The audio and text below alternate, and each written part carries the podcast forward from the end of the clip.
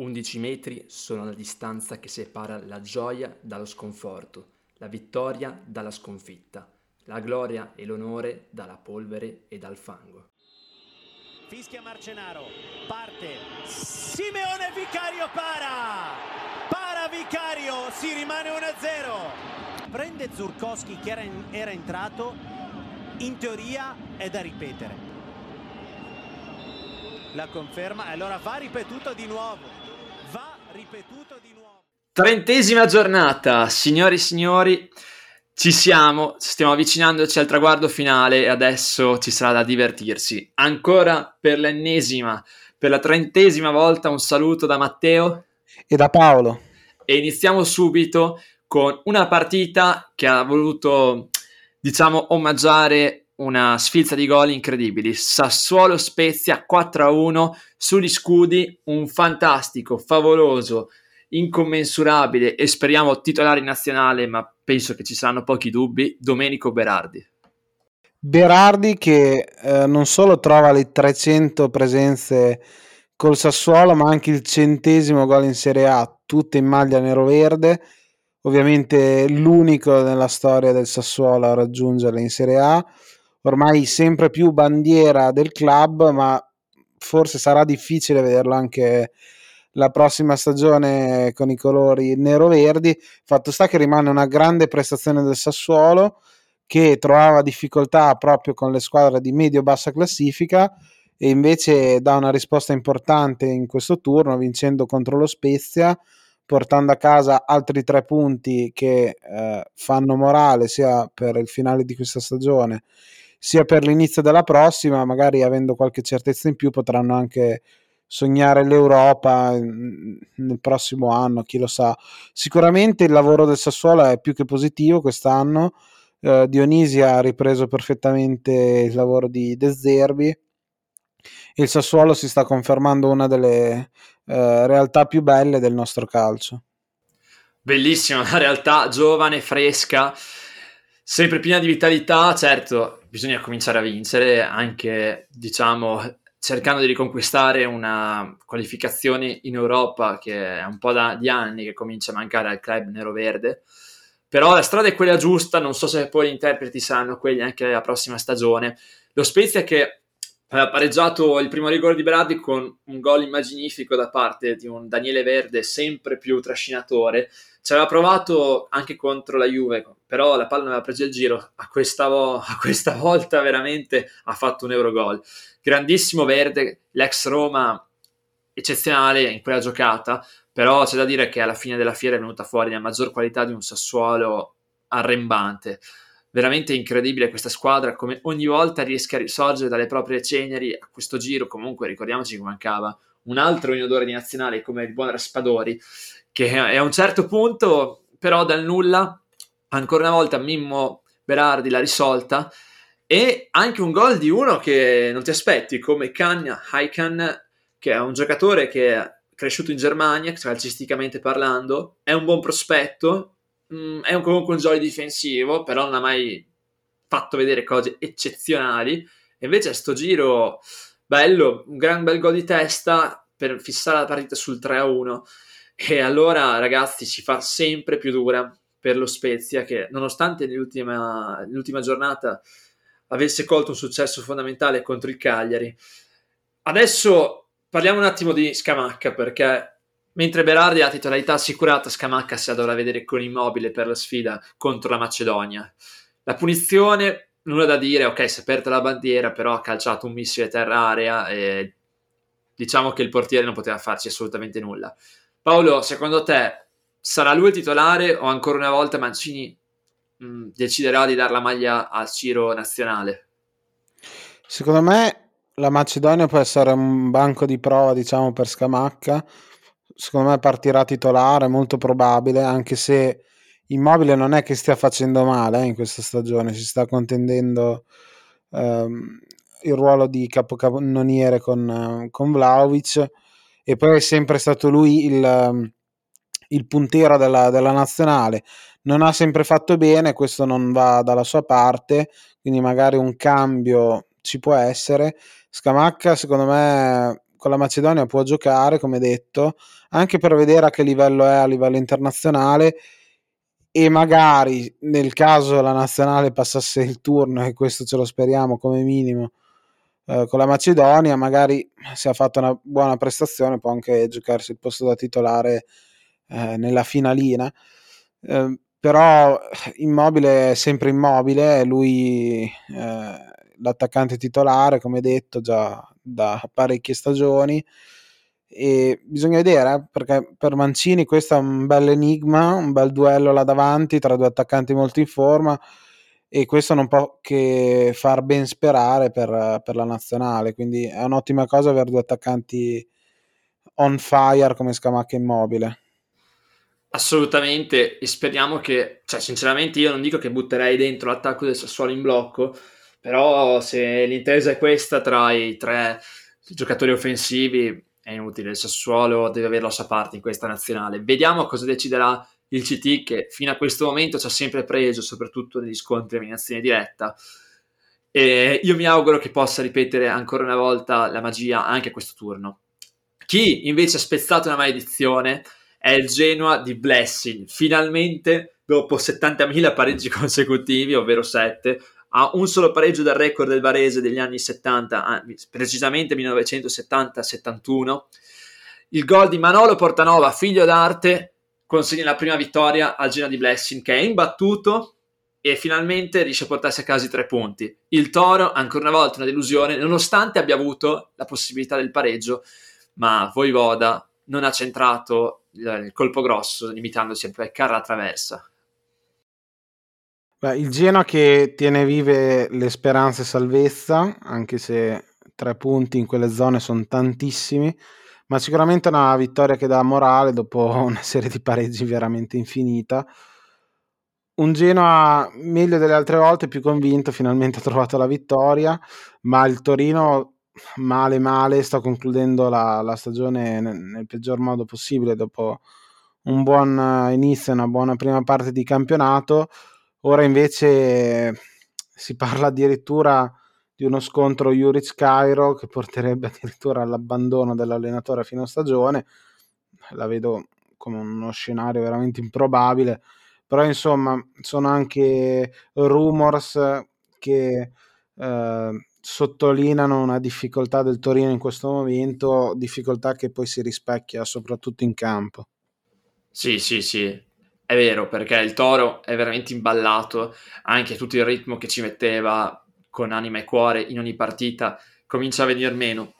C'è da dire che il Genoa ha un'intensità che in Serie A possono pareggiare in pochissime.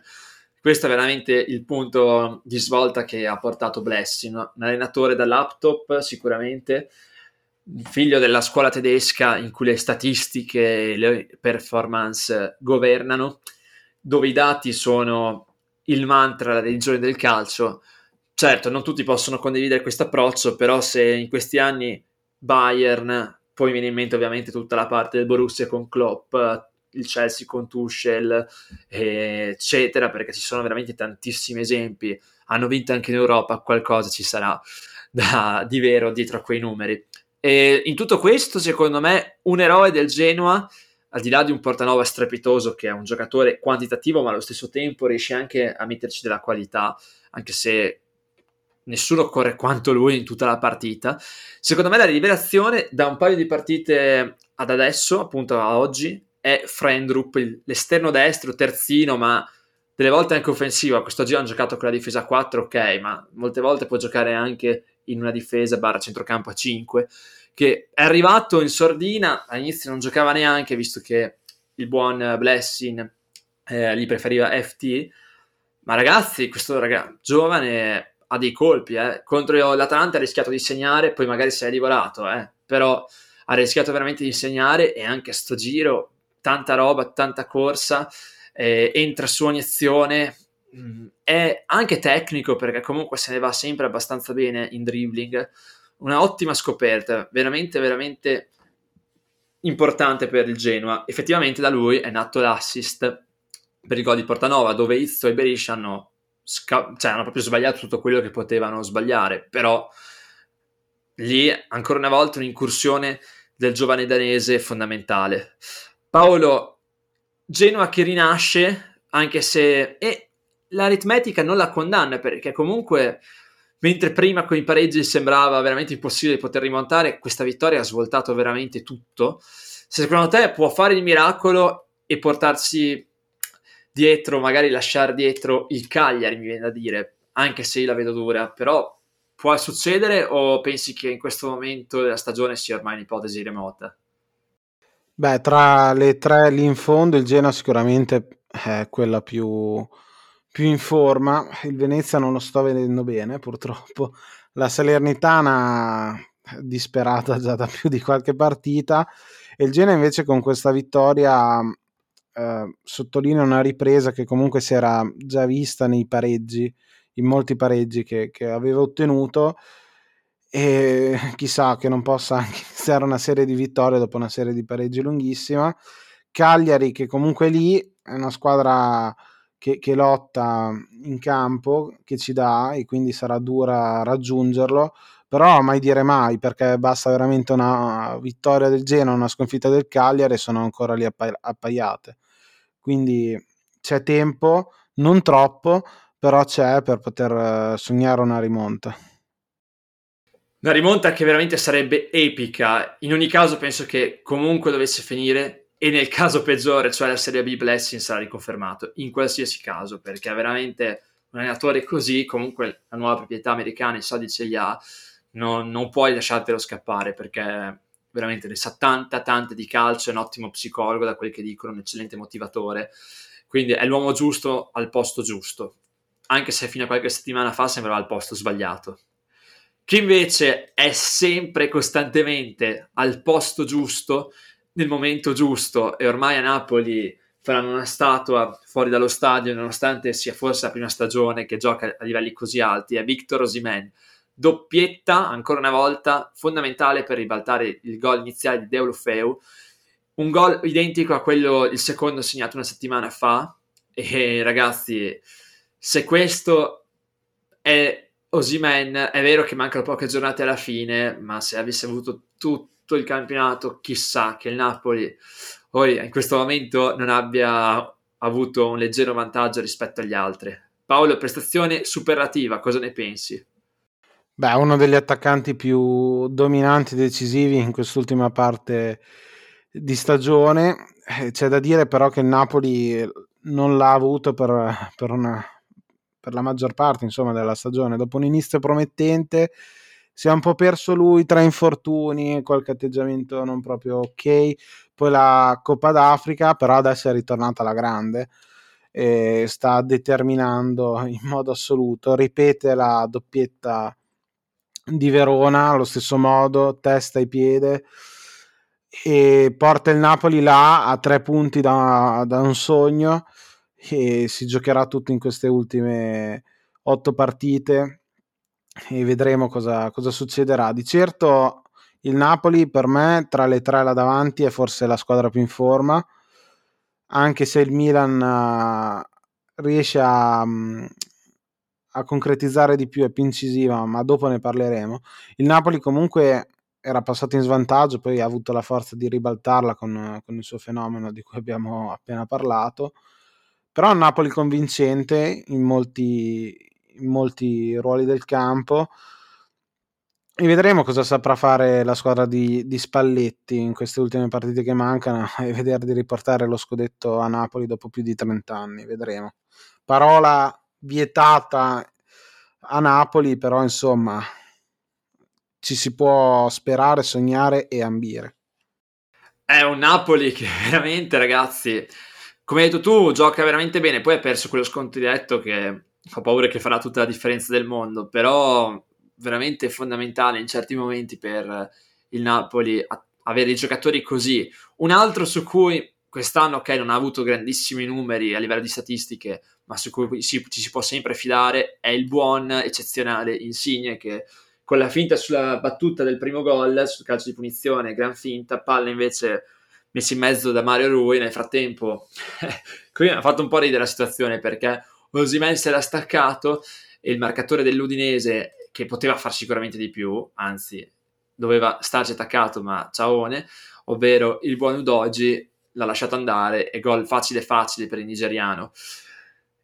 Nota dolente anche per l'Italia, oltre che per il Napoli, Di Lorenzo, autore dell'assist per il secondo gol, palla rimorchio su cui appunto si è inventato ancora una volta Osimen, si è fatto male e ragazzi, può essere pesante per il Napoli e per l'Italia ovviamente anche un'assenza così in questo punto della stagione.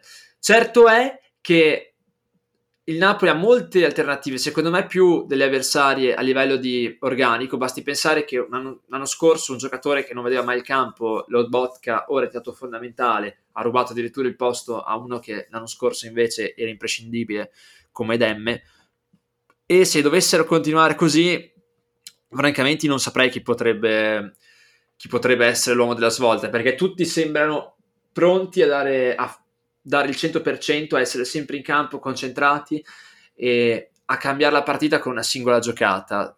Certo è, quel scontro diretto col Milan pesa tantissimo.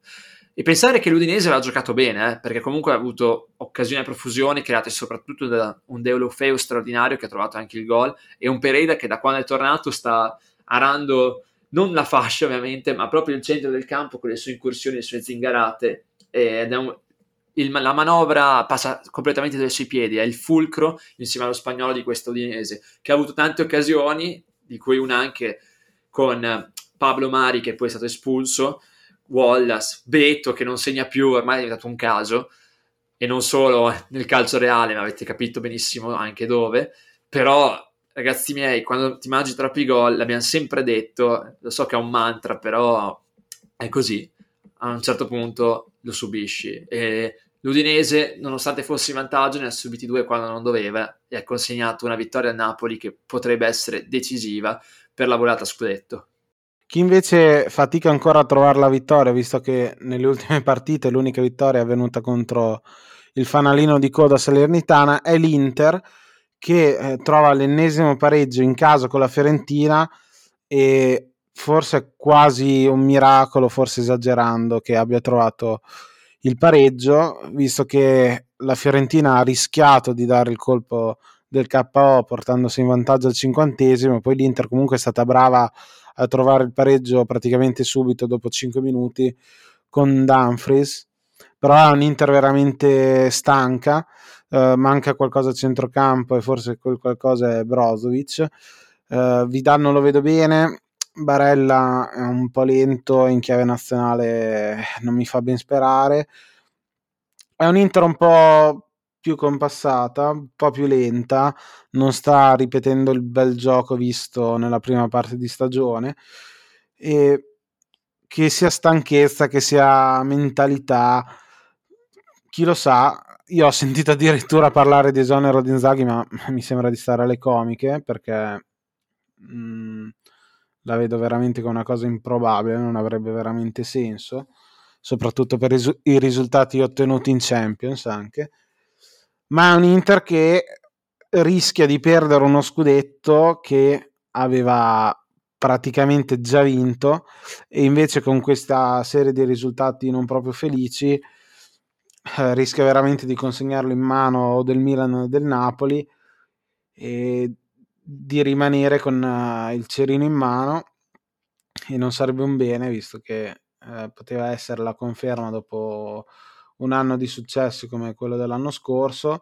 Ha sì vinto la Supercoppa ma perdere uno scudetto in questo, in questo modo farebbe veramente male e ora penso che la, la, vera partita fulcro di questo campionato, un po' il crocevia, sia la prossima dopo la sosta contro la Juve, dove si capirà veramente dove eh, vuole arrivare l'Inter. Eh, scontro decisivo per mettere tutte le cose in chiaro.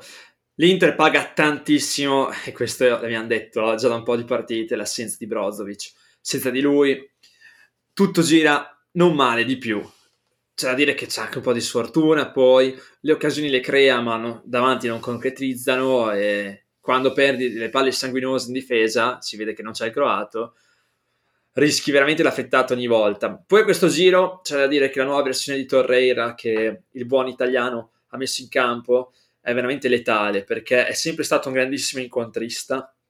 Infatti non ho mai capito come non si sia trovato in una in una squadra come l'Atletico di Simeone, forse proprio perché l'Atletico è talmente passivo che devi stare nella tua posizione, invece Torreira ha bisogno di correre. E mamma mia ragazzi, che giocatore. Al di là del gol, aveva già segnato contro il Bologna, mm, è ovunque, non perde mai un contrasto nonostante sia 1,65 a dir tanto, poi muscolarmente è fortissimo perché altrimenti non sarebbe lì. Però è veramente assurdo, ha di tempi di inserimento, uno scatto poderosi, poi per quell'altezza e quella muscolatura veramente incredibili. Mamma mia che giocatore. C'è da dire che l'Inter a questo punto o svolta veramente o questo scudetto non l'avrei mai pensato, ma non lo vince perché fondamentalmente non puoi fare sette punti in sette partite eh, la mazzata è stata sicuramente quella del derby, da lì in avanti l'Inter non ci ha capito più niente. E a questo giro, addirittura Inzaghi, pur di sbloccare la maledizione, pur di riuscire ad avere una reazione da parte dei giocatori, ha fatto una scelta coraggiosissima, ovvero mettere Vidal mediano al posto di Brozovic. E non è andato neanche malissimo, eh, sinceramente. A un certo punto, però, cosa è successo? Ha provato Celanoglu perché Vidal ha cominciato a perdere palloni sanguinosi e sappiamo tutti che lì non puoi perderli. E devo dire la verità, anche Sanoglu non male, però mh, mm, comunque diciamo che è un giocatore che deve verticalizzare in quel ruolo puoi verticalizzare fino a una certa, devi anche saper giocare in orizzontale. Mamma mia l'Inter, veramente non avrei mai pensato. Onore alla Fiorentina ancora una volta perché questo bisogna riconoscerlo, la Fiorentina c'è sempre. C'è un Nico Gonzalez in versione straordinaria che quando tocca la palla prova sempre a fare delle cose assurde, infatti molte, molte volte non riescono perché sembra diventare un clone di Di Maria ai bei vecchi tempi, però non ha quella qualità, ma alla fine a furia di provare tante cose diverse, molte volte ci si avvicina e devo dire la verità, mi è piaciuto tantissimo come ha giocato e come sta giocando ultimamente, perché comunque è inutile. Devi essere lì, devi stare lì con la testa, devi riuscire a provare quelle giocate e appunto realizzarle e non è così facile, ma lui ultimamente ci sta riuscendo con una costanza da top player. E adesso cambiano molte, moltissime cose per l'Inter, che ha trovato un pareggio importante grazie soprattutto a un Perisic che a un certo punto ha cominciato a dannarsi l'anima, a mettere palloni in mezzo, a saltare gente sulla fascia come se fossero birilli.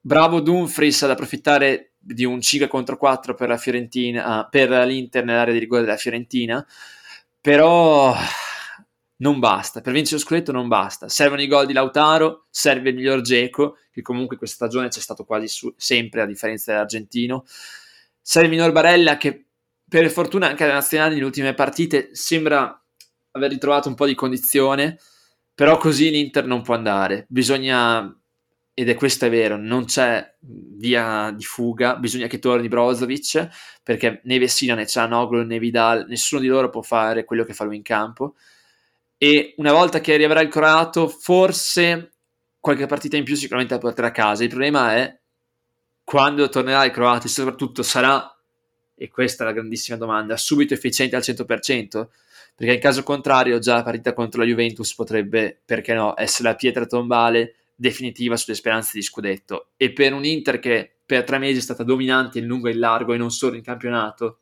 potrebbe essere lo smacco più grande degli ultimi beh sicuramente gli ultimi tre anni dall'arrivo di Conte fino ad adesso perché comunque una volta si sono portati a casa lo scudetto un'altra volta l'hanno perso di un punto nonostante il campionato fosse già chiuso e questo giro invece lo stavano dominando e in questo momento non hanno più il destino nelle loro mani anzi il Milan comincia a essere, e anche il Napoli alla fine, cominciano a essere sempre più lontane. Chi le speranze scudetto le ha ancora vive, vorrei anche vedere che non fosse così, è il Milan che con una vittoria di misura, di concretezza, eh, porta a casa i tre punti in casa del Cagliari con un gol fantastico di Bennasser e ora sono sempre eh, là davanti in solitaria, tre punti dal Napoli e potenzialmente dall'Inter che ha una partita da recuperare, ma poi le partite sono da vincere. Milan che è lanciatissimo, lo vedo in forma, ora ha trovato concretezza, magari dove non vinceva l'anno scorso, eh, quest'anno vince e trova sempre il modo per, per, portarla a casa, la giocata che risolve la partita e questa volta è stata di Benasser. È un giocatore veramente ritrovato che sta dando uh, linfa vitale importante alla squadra, oltre al gol che ha segnato lo scorso sabato. Nelle ultime tre partite quasi sempre migliore in campo e già qui ci sarebbe da dirne. È stato un po' deludente a metà campionato, poi ha avuto vabbè, anche la parentesi della Coppa d'Africa, che vuol dire tantissimo per quei giocatori, è inutile. Però a sto giro trova un gol bellissimo su una sponda ancora una volta di Giroud e il Milan continua a volare. Io non pensavo che il Milan cominciasse a vincere anche le partite in cui non dico che vada in difficoltà perché è stata più facile questa paradossalmente che quella con l'Empoli, però anche lì in realtà non ha concesso grandissime occasioni, però comunque è inutile. Chi, io sinceramente non mi sarei mai aspettato il Milan qui in questo momento del campionato, in prima posizione e con anche del margine sulla seconda, non troppo, però comunque ce l'ha. Fantastico, una squadra che ha cominciato anche nella sofferenza a vincere, e quelli sono sono dei segni. Io non ci metterei comunque un euro fino a fine campionato, eh, perché è vero che non mancano tantissime partite, ma io non riesco ancora a concepire come sia possibile che il Milan, dall'arrivo di Pioli, dall'arrivo di Maldini, dall'arrivo di Massara, insomma, in questi anni sia diventata da una squadra che doveva ritrovare se stessa, e l'Europa in particolare, a contender, a quasi scudettata, o comunque sempre in lotta per la vittoria finale. Veramente una metamorfosi incredibile, date le premesse. Ricordiamoci anche i disastri a livello finanziario della società. E invece, ancora una volta, paga l'equilibrio scelto da Pioli, che schiera che sì trequartista e che in fase di non possesso, eh, vero che è che a questo giro ha giocato anche Brahim, ma quando è sceso lui, ancora una volta, anche lui si è spostato davanti, buon che sì, e ogni volta quando c'è da tornare tornano tutti cioè è fondamentale, dallo stesso Messias, Leao, anche Diaz all'inizio partita tornava, poi è stato sostituito anche un po' per quello, cioè alla fine sopra la linea della palla rimane solo Giroud, e i calci d'angolo, le punizioni a sfavore, c'è sempre anche lui a saltare, può ridare una mano alla difesa. È un Milan compatto, unito, che va verso un'unica direzione, questa è la cosa più importante che è riuscito a dare Pioli, al di là della fiducia. Eh, il Cagliari ha avuto un'occasione finale tremenda perché Pavoletti, se quel pallone fosse entrato, in realtà staremmo parlando di una delusione atomica, considerando che comunque le occasioni migliori le ha avute tutte il Milan e invece a un certo punto il Cagliari è stato tanto così da ritrovarsi a un 1-1 forse immeritato, anzi quasi sicuramente immeritato. Un altro giocatore che di solito a fine campionato si sgonfia, mentre quest'anno è veramente dominante e non me lo sarei mai aspettato è Teo Hernandez.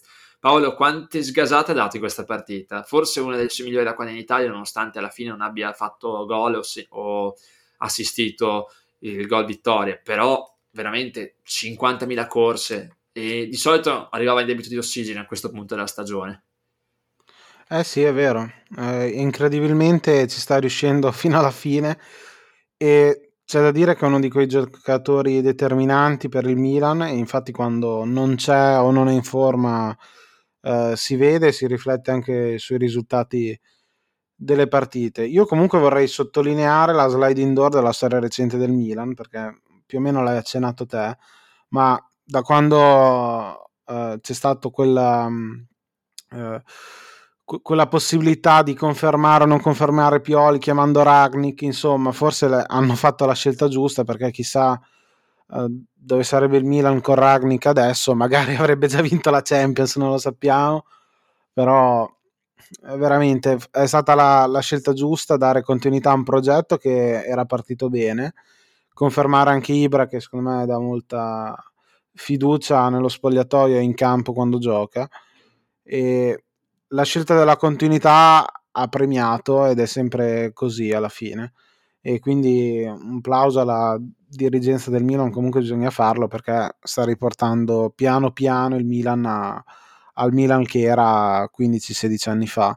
Ed è giusto così, è bello così vedere il Milan ancora di nuovo competitivo in Serie A. Beh, mentre c'è un Milan sempre più competitivo, e sempre più agguerrito anche a livello mentale, c'è una squadra che a livello proprio psicologico ormai penso che l'abbia data su, nonostante abbia giocato un calcio positivo per tutto l'anno, nonostante sia stata un po' la squadra simpatia, e quindi ci abbia fatto divertire. Poi Paolo è la tua squadra fetticcio, ma a questo punto la vedo veramente, veramente dura che possa salvarsi. Ed è il Venezia. Un Venezia sempre più preda di se stesso, sempre più autodistruttivo. A questo giro il 37enne portiere Maempa, quindi esperienza ne aveva. Eh. Sbaglia una cosa indicibile, veramente inguardabile, una cosa del genere, e si fa pressare da un giocatore che non ti aspetteresti mai come Sabiri, la palla arriva a Caputo che segna a porta vuota. Poi ancora una volta il centravanti di Altamura ha, in questo momento della stagione è abbastanza in forma, ha segnato il raddoppio, questa volta un gol più classico dei suoi, ancora una volta però di rapina, di reazione, però l'ha fatto. E invece il Venezia continua a essere preda dei propri incubi. Mamma mia, alla fine della fiera infatti lo dimostra anche il fatto che ha creato poco rispetto alle sue abitudini e mancavano ancora 5 minuti alla fine quando il buon TT Henry numero 14 ma che in questa seconda parte di stagione ha deluso abbastanza rispetto alla prima si è fatto espellere Beh, diciamo che se nelle sconfitte precedenti almeno il, l'atteggiamento non era mancato, il coraggio non era mancato, qua è veramente mancato tutto perché di atteggiamento non ne parliamo, eh, come hai sottolineato tu, Maempa fa una sciocchezza a dir poco, veramente inspiegabile, un errore del genere, proprio sembra addormentarsi. E poi dopo si è visto anche un po' negli atteggiamenti dei giocatori, ehm, non lo so, anche quando è stato espulso Henry c'è stato qualche, qualche problemino, diciamo, si è sentito anche in audio, non andremo a ripetere con Zanetti. Non lo so, non mi è piaciuto questo Venezia, per la prima volta in stagione, veramente deludente. E quando manca l'atteggiamento vuol dire che forse hai staccato la spina e adesso bisogna riattaccarla, però di fretta perché corrono davanti, corrono dietro e rischi di essere risucchiato veramente. E già sei preso nella morsa devi staccarti e riuscire a salvarti. Ora è veramente dura, purtroppo vedremo cosa succederà. Insomma, la, la, Sampdoria fa un passo in avanti incredibile perché batte una diretta concorrente per la salvezza e ormai se non si può dichiarare salva ci manca veramente poco. Per il Venezia invece è un altro tonfo che fa male e ora si, le cose si fanno veramente complicate.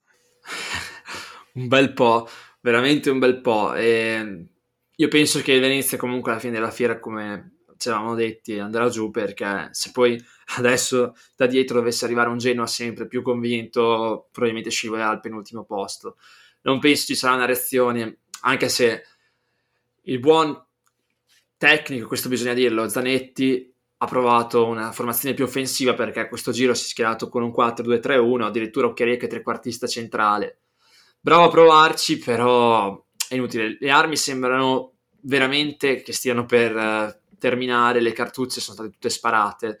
Io, o ci vuole un miracolo, arriva un miracolo magari da parte di un Nani, di un giocatore che non ti aspetti, che si trascina la squadra negli ultimi almeno tre vittorie, ma per me penso che i Lagunari, nonostante la miglior maglia della Serie A, nonostante squadra simpatia, nonostante un bellissimo tifo, molto probabilmente retrocederanno alla fine di questa stagione e speriamo per loro, poi non è ancora detto l'ultima parola, ma potremo vederli dai magari tra due anni.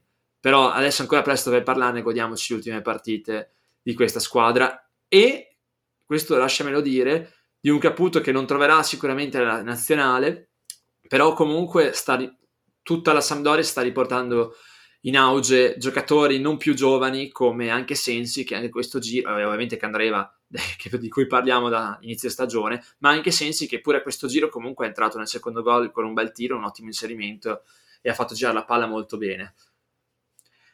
Adesso invece arriviamo, Paolo, lasciamelo introdurre perché è un discorso molto complicato, alla vittoria di una Juve che, dai, non dico demolisce perché è un 2-0, un 2-0, non è un 6-0, ma che comunque ha giocato abbastanza meglio rispetto al solito contro una Salernitana, a cui però ha concesso qualcosina in più eh, rispetto a, a, quello che di solito la Salernitana crea. Un 2-0 abbastanza facile a vederlo così, anche se, ripeto, ci sono state diverse insidie in realtà, Secondo gol lo segna Dusan Vlaovic che si sta giocando il titolo di capocannoniere, ovviamente grazie anche alle marcature con la maglia della Fiorentina. Il primo lo segna un giocatore che il prossimo anno, a questo punto a livello anche ufficiale, non vedremo più con la maglia bianconera. Dopo diversi anni, diverse fasce da capitano, molti gol, più di 100, e diversi rimpianti. Paolo Di Bala. Paolo, visto che Di Bala ha presentato un po' uno dei giocatori più importanti della Serie A negli ultimi almeno sei anni, se non di più, cosa ne pensi di questo cambio di casacca? Anche perché non sapremo ancora dove andrà, ma a questo punto sembra abbastanza chiaro che non rinnoverà, visto che lo stesso lo stesso entourage del giocatore ha fatto capire così. Beh, questo è un macro argomento eh, a cui servirebbe un'unica puntata del podcast per discuterne, ma cerchiamo di riassumere in poche parole, ma insomma, completando il più possibile il discorso. Io ho sentito insomma le parole di Dicani al club di, di, di Caressa che dice Uh, se fossi un, un, tifoso, insomma, un, uh, di Bala lo rinnoverei a 20 milioni, tanto i soldi non glieli metto io e poi uh, mi stropiccio gli occhi a ogni giocata che fa.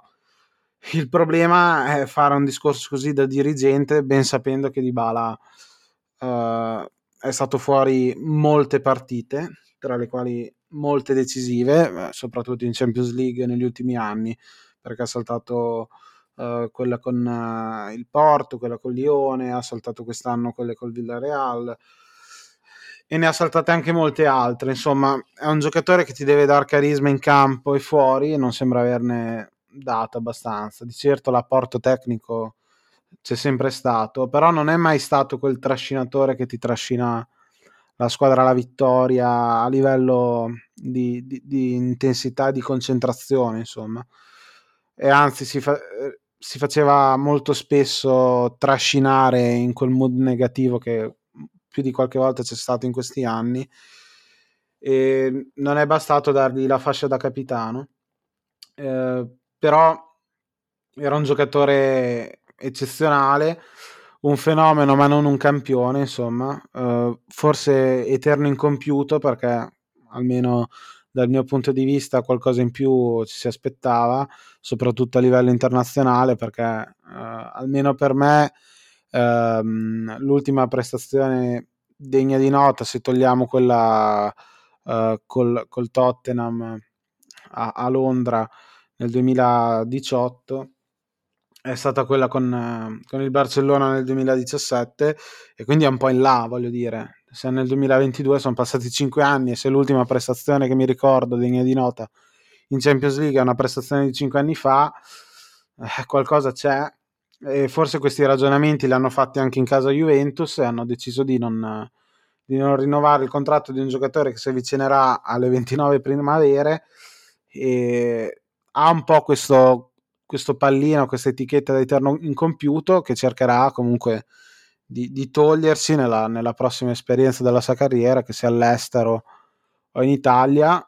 Speriamo di averlo in Italia i prossimi anni, chi lo sa, per mantenere il livello del campionato quantomeno eh, alto, decente.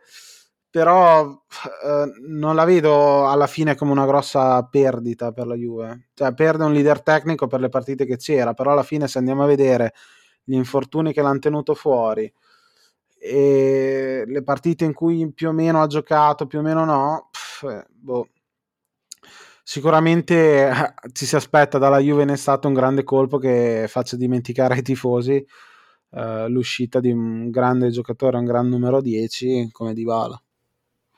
Beh, a me è piaciuto tantissimo di Bala, soprattutto perché ha un mancino fatato.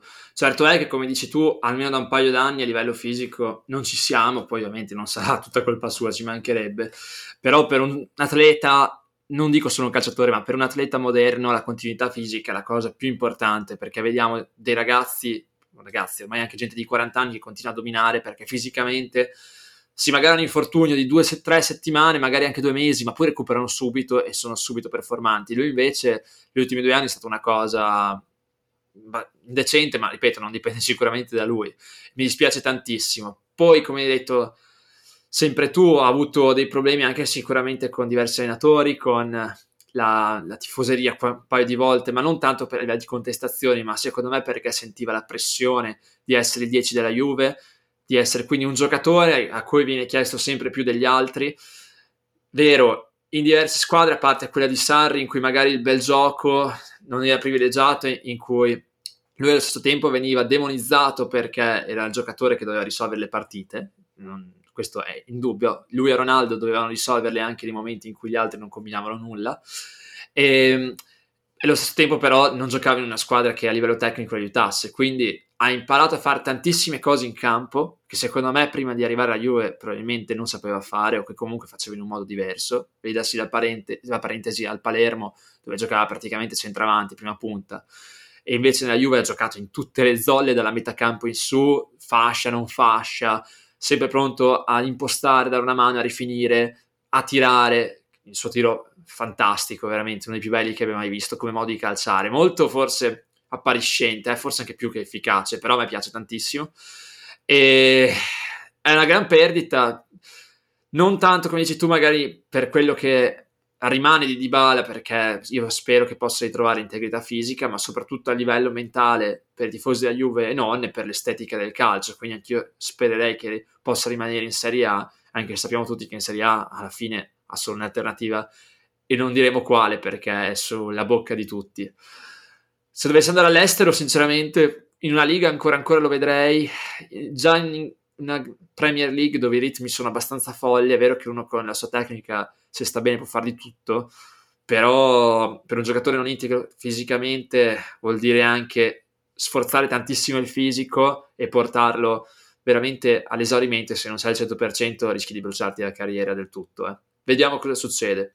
Certo è che ha segnato ancora una volta un bellissimo gol, che magari in tanti sanno fare, ma non con la sua grazia. La Juve ha dominato, però ripeto, ha concesso qualcosa ed è un po' strana questa, perché ci siamo abituati a una Juve che soprattutto negli ultimi tempi, al di là di quello che è successo in Champions, in cui segna e si fa bastare quello che segna, come da mantra di Allegri, però questo giro, prestazione abbastanza convincente fino a che a un certo punto, secondo tempo, Scesni ha dovuto fare un, miracolo, perché non posso chiamarlo in un altro modo, sul buon Bonazzoli, e, e devo dire che ah, nonostante la presenza di Chiellini, eccetera, eccetera, ci sono state diverse occasioni. Poi, vabbè, anche un tiro da fuori di Verdi, e lì la difesa può farci anche poco. E ancora una volta Scesni si è esaltato. La Juve mentalmente c'è perché comunque ha ritrovato i suoi giocatori migliori.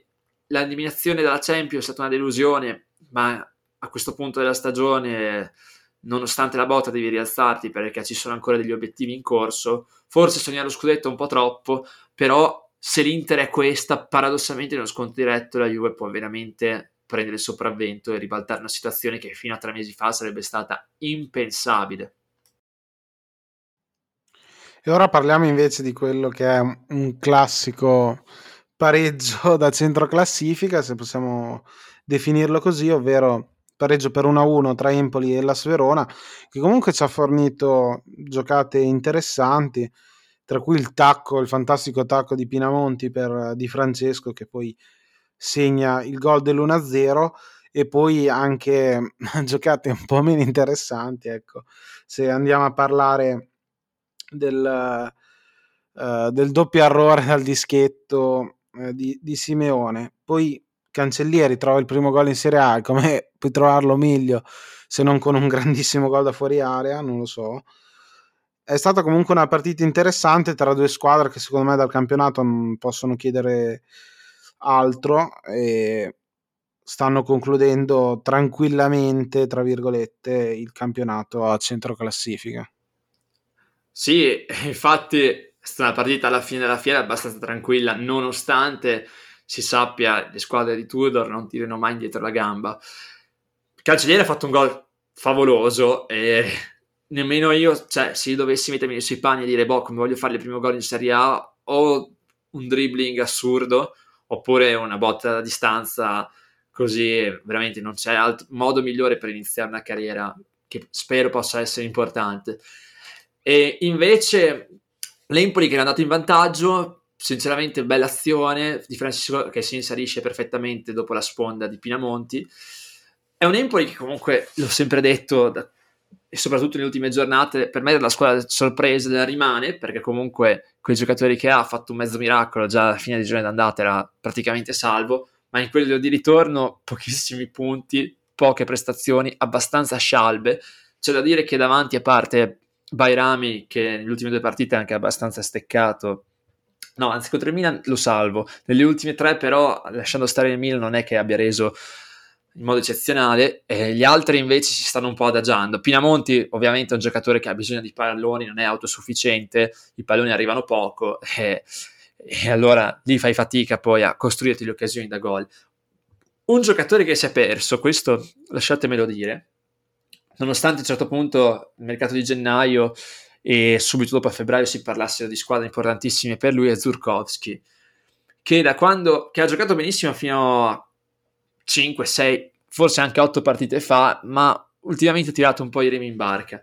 Spero per lui che possa recuperare i livelli eccezionali che ci aveva mostrato per la prima metà di campionato, però ho notato che da quando lui ha cominciato ad abbassare i suoi standard e Ricci se n'è andato, anche se Aslani si sta facendo notare, po' ha perso molto, ma veramente molto a livello di manovra.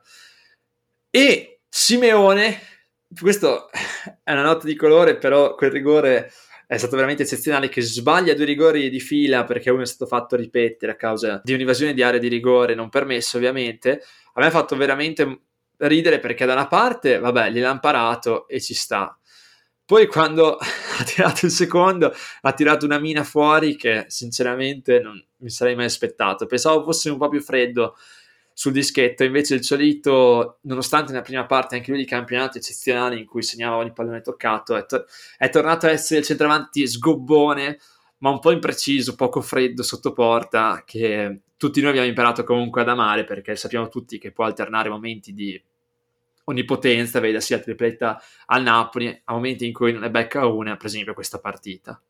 Però il Verona e l'Empoli sono comunque due squadre praticamente salve già da un po', e sono state due delle sorprese di questa Serie A, quindi è anche giusto che qualche partita comincino a concederla agli avversari. Forse l'Empoli un po' presto, è stato, si è tirato i remi in barca un po' presto, vabbè che dietro non hanno tenuto un ritmo altissimo, invece il Verona fondamentalmente a un certo punto si è accontentato perché non c'è nulla, nulla più da chiedere alla Serie A e ha anche fatto più vittorie comunque che i toscani nel giro di ritorno. Chi invece ha avuto il periodo di onnipotenza in questa giornata è stato assolutamente Mourinho perché ha chiuso il derby in 45 minuti con un 3-0 secco e netto, con un gol straordinario di Pellegrini su punizione a sigillare il risultato appunto sul 3-0 e poi c'è stato anche il gol più veloce della storia del derby con Abram al primo minuto praticamente. Ed è il, mi pare, il secondo gol eh, di un giocatore inglese do- nel derby dopo Paul Gascogne, insomma il grandissimo Gazza, ce lo ricordiamo tutti, e invece la Lazio si ricorderà bene di Abram perché insomma è stato un derby abbastanza deludente, eh, dove invece il giocatore inglese ha trovato la gloria con uh, due gol. Una grande Roma finalmente, eh, dominante per larghi tratti della partita. Una Lazio invece che contro le grandi fa fatica tantissimo a portare a casa pochissimi risultati utili eh, e se si parla sempre de- di un miglioramento della Lazio, ecco, lo vorremmo vedere anche con le grandi squadre, appunto. E chissà che nella prossima stagione non ci possa essere questo mi- miglioramento. Ecco, ci doveva essere magari anche in questa, visto che negli scontri diretti appunto non è andata bene. Se si stava per giocare l'accesso diretto all'Europa League, ora farà molto più fatica, visto che deve rimontare sia sulla Roma che sull'Atalanta. Beh, Evram doppietta, cosa gli vuoi dire? Cioè, se continui a segnare così come nulla fosse, certo è che è un centravanti veramente di rapina, magari poco di manovra, ma il suo lo fa e finché continui a far gol non c'è nulla da dire. L'apoteosi di Mourinho, che si è anche permesso una battuta a fine partita in cui ha detto forza Portogallo, ci può stare comunque. Ricordiamoci che, e secondo me succederà, prima o poi Mourinho andrà anche ad allenare la nazionale. Comunque l'allenatore più vincente della storia portoghese a livello di trofei internazionali. Quindi io spero anche per lui che prima o poi quella panchina possa essere sua, magari con una squadra un po' meno tecnica di quella che in questo momento il Portogallo dispone, che, di cui ha sicuramente bisogno della palla, cosa che invece non ha bisogno della sua Roma. Sarri perde un derby che doveva portarsi a casa assolutamente perché come hai detto tu negli scontri diretti male, nonostante le ultime giornate invece bene a livello di gioco, veramente bene. E adesso per lui ci sarà un periodo un po' di rimpianti perché la Roma ha preso subito il comando nonostante la partita dai, da copione doveva essere almeno livello, a livello di gioco tutta ed esclusivamente di biancocelesti. Invece la Roma ha alzato subito i ritmi ogni volta che prendeva palla, non cercava il palleggio, robe varie, si partiva e via. Tutti insieme ad accompagnare l'azione e a spingere il più possibile. Infatti, secondo me, uno dei migliori giocatori in campo, al di là di uno straordinario Pellegrini, poi quella punizione all'incrocio con quasi un bacino alla traversa, non l'ha toccata, ma l'ha proprio messa nel set, bellissima. E la doppietta di Ebram, un giocatore che si è ritrovato tantissimo a questi livelli, soprattutto perché si sono alzati i ritmi, è Mkhitaryan, che è stato mastro ispiratore del secondo gol, è sempre stato in ogni azione coinvolto, ha corso a velocità folle, ma lui sappiamo che ha questa capacità di corsa che è preclusa a molti giocatori di Serie A, nonostante questa stagione sia sicuramente la peggiore da quando è in giallo-rosso. Poi, ripeto, c'è l'arte di arrangiarsi perché comunque Ebram fa il primo gol di rapina dopo la traversa a porta vuota, poi ancora una volta a porta vuota appoggia dopo l'assist di Karsdorp propiziato dall'Armeno con un third pass e poi lasciando stare la traversa di Pellegrini tutte le azioni sono passate dall'Armeno. Mkhitaryan ha preso pure la traversa anche lui, già che c'era, e ha messo a ferro e fuoco ogni volta la difesa della Lazio quando riusciva a partire in progressione. Peccato solo per Ebram perché ha rischiato veramente di fare tripletta e invece a un certo punto quando bastava spingerla dentro ha voluto angolare un pallone completamente solo davanti a Stracoscia, grandissima palla di Cristanti, anche qui speriamo che in ottica nazionale dovesse giocare possa combinare qualcosa del genere però sinceramente lì tripletta forse sarebbe stato anche troppo, però una prestazione allucinante da parte dei giallorossi e l'abbiamo sempre detto. Mourinho ci farà divertire, godere, ma allo stesso tempo anche piangere. Vabbè, adesso non siamo tifosi da Roma, però piangere perché certe sue partite sono imbarazzanti. E molte volte ci farà chiedere ma non è che il, Mu, il vecchio Mu sia finito, sia sparito e sia comparso un impostore, perché delle volte, ripeto, hai questa sensazione guardando le partite dei giallorossi, però eh, rimane sempre lui, uno shaman straordinario, un allenatore molto carismatico nel bene e anche nel male, diciamo negli ultimi anni, però sempre pronto a fare casino, a dir la sua e a intrattenere che poi è un po' anche lo scopo dello sport, soprattutto da quando esiste la TV. Trova invece la vittoria all'Atalanta con il eh, ragazzo che non ti aspetti, Mustafa Sissé. Fino a sei mesi fa giocava in una squadra dilettantistica per rifugiati e invece oggi trova non solo l'esordio in Serie A ma anche il primo gol è una storia importante eh, l'ennesima storia che ci regala il calcio eh, le storie molto belle insomma e trova un gol veramente importante perché la tiene attaccata l'Atalanta, intendo, al, al treno Champions League e magari questo gol darà entusiasmo e linfa vitale a una squadra che nell'ultimo periodo è sembrata un po' stanca e quasi arresa al fatto di non potersi qualificare in Champions. L'Atalanta deprimente, dai, questo possiamo dirlo eh, rispetto al suo solito, anche se nelle ultime partite aveva cominciato a costruire di più. Ma mancando un finalizzatore puro, è vero che adesso è tornato anche un po' Muriel e, ehm, e quant'altro. Ma comunque davanti l'assenza di un centravanti si è fatta sentire, o comunque di uno che la buttasse dentro. Sissé è stata un po' la mossa sorpresa, appunto perché partiva il colombiano davanti inizialmente, e aveva avuto già anche un'altra occasione prima. Questa invece ha fatto quello che doveva fare da manuale del perfetto centravanti, il controllo era completamente solo, aveva guardato la linea di fuori gioco e poi l'ha piazzata alle spalle del portiere con molta freddezza. Perfetto. Come hai detto tu, una grande storia dietro per un gran gol, facile forse, ma devi comunque farlo e lui è stato freddissimo, che è quello che poi serve ai giocatori importanti come lui può diventare. Adesso vediamo perché la sua la sua carriera dei professionisti è appena iniziata. Mi dispiace per il Bologna che ancora una volta non riesce a confermarsi e non so questa squadra quando mai troverà quella continuità necessaria per riuscire a, a diciamo, quantomeno creare, non dico una dinastia vincente, ma almeno una squadra ambiziosa che possa puntare perlomeno una conference bar Europa League. Per me ci sarà ancora moltissimo lavoro da fare, ma tanto, tanto, tanto. Mentre per l'Atalanta è vero, adesso anche complice tutte le cose che stanno accadendo davanti in classifica, paradossalmente si è rimessa in carreggiata. Però per me, per la Champions, forse è un po' troppo tardi. E poi vediamo cosa succede da qui alla fine. Ma mm, senza quel assist di Pasalis e quel gol di Sissé, probabilmente a questo punto avremmo già suonato la musica da morte, avremmo già scritto un epitaffio sulla prima stagione abbastanza deludente dell'era Gasperini. E invece questo gol la tiene ancora lì. E non so, dico la verità, non so come possa finire perché anche in questa partita ha lasciato delle occasioni colossali al Bologna. Una di Arnautovic davanti alla porta, assurda, lì devi fare gol. Vero è che a sua volta aveva avuto delle occasioni vecchio stile, no? quando, quando, segnava con Conti e Mancini, con i difensori goleador che segnavano più dell'attacco.